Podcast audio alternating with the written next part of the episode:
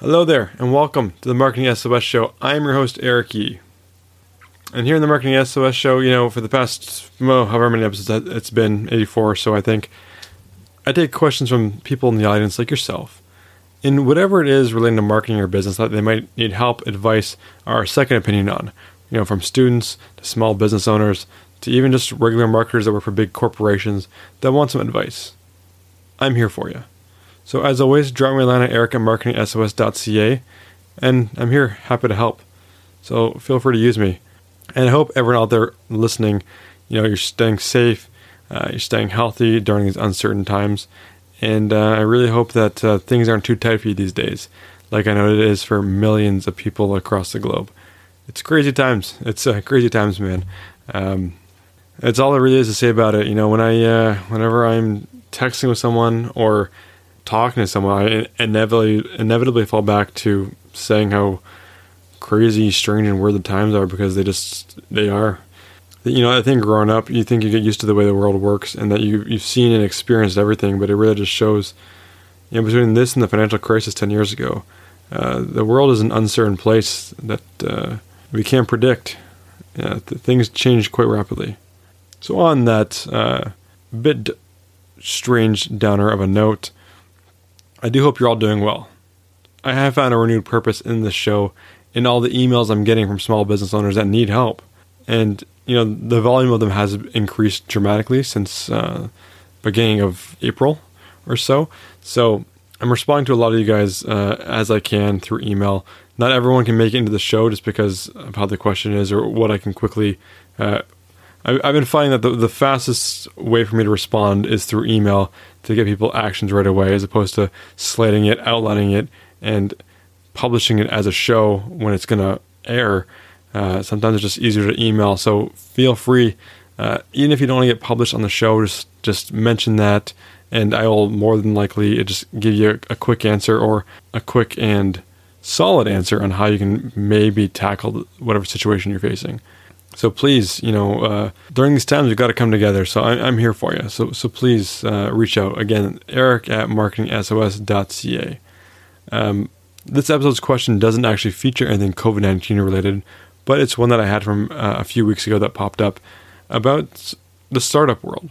Startups being companies that are just starting out, they're not established, they have a new product, a new business, a new service that they're trying to launch either through their by their own funding or by getting funding from external parties and trying to introduce it to the marketplace, get a foothold, and become successful and become, you know, like a household name like Zuckerberg or Gates or Jobs.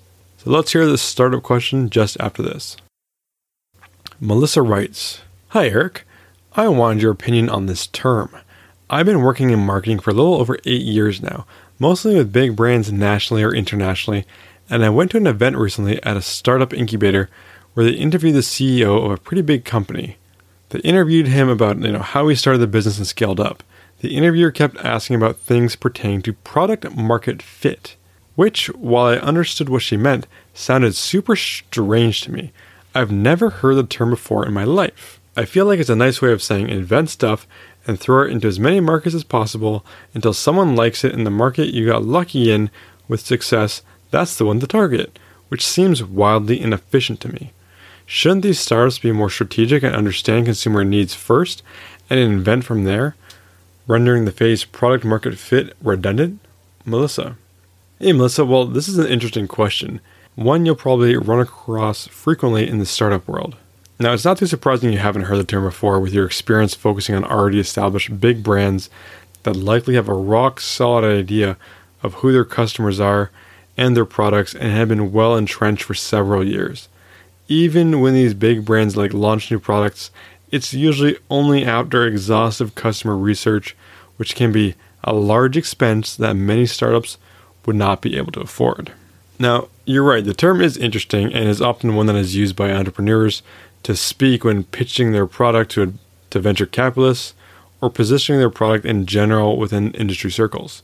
The way startups get product market fit or fail to do so can be similar to what you've seen in big brands, or you know, it can be a little more scattershot as you identified.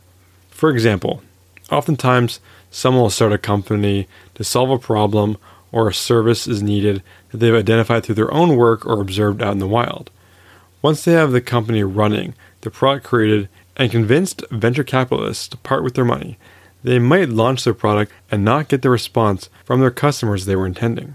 They could keep at it and try to capture interest from that market, but with venture capitalists or VCs breathing down their neck and the need to make payroll and show positive numbers, they may need to pivot. The only asset they have aside from their team is the work they've already put into their product. So they can make some tweaks, change the messaging and tactics, and see if they can relaunch it in another market to find a fit. Or, you know, the product does extremely well and they want to expand beyond their initial market. Like, for example, ConvertKit did this, uh, which is an email marketing service. And when it launched, it was really focused on getting bloggers to sign up to their service. And as they grew, they saw that the growth in their target market of bloggers was going well, and they were very well entrenched in the space. And they changed their focus of their messaging to be more generic, not so blog specific, in order to capture a wider audience. Now, many startups do consumer research prior to launching their products, as you're familiar with in the big brand world. Product market fit is and can be a strategic process of identifying consumer needs and tailoring products to fit.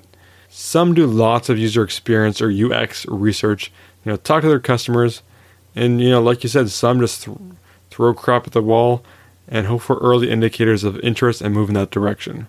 There is also the factor that once more money and people get involved in these startups and they start selling off or giving away board seats, uh, board members and other stakeholders may influence what markets they focus on and go after and, and can dramatically change the conversations around product market fit. So, Melissa, you know, was a great question. Uh, and for those uh, that aren't also familiar with the term, it's really just saying that the product has a market that it fits, or like they're like a piece of a jigsaw puzzle, they fit together. There is a known or unknown demand, and that the product fills. Like Melissa was kind of stating, you know, until you have a product and you put it to the market, you really don't know whether it's going to fly or not. Uh, consumer research uh, can tell you one thing, as well as like product tests and trials, but you never really do know until things get into the wild. What's that saying? You know, best laid plans are inevitably inevitably broken, or something like that. And thinking about this term and the implications of it that Melissa kind of stated, it, it does remind me that you can plan for every eventuality, and you can try and plan as much as you, as you can, but things are going to go sideways. They're not always going to happen the way you want them to. Now, hopefully, you get lucky and you can find that that fit or find the right answer to that solution. Like I mentioned a couple episodes ago, you know, doing the work, diving in and doing that consumer research, whatever it is, whatever research it is, the factor that you're doing it puts you in a much better position than if you just, as Melissa so eloquently stated, throw crap at the wall and see what sticks. So, Melissa, thank you again for writing in. Thank you all for listening. I'm trying to keep this short and wrap it up so you can get back to your day. I know it's probably busy watching a lot of Netflix and eating ice cream here in uh, quarantine days. But um, if you could be so kind while you're Netflixing and uh, chilling, eating that ice cream, uh, drop me a line at eric at marketingsos.ca if you have a question. And if you don't have a question, but you want to help the show out, you know, a ratings and um, um, review in whatever podcast player you listen to would really go a long way to helping the show out and to help me do this in the future and keep building it up. So if you can do that, I would love you and appreciate that. That'd be awesome. Thank you all for listening. I appreciate your time. My name is Eric Yee, and with that, I am out.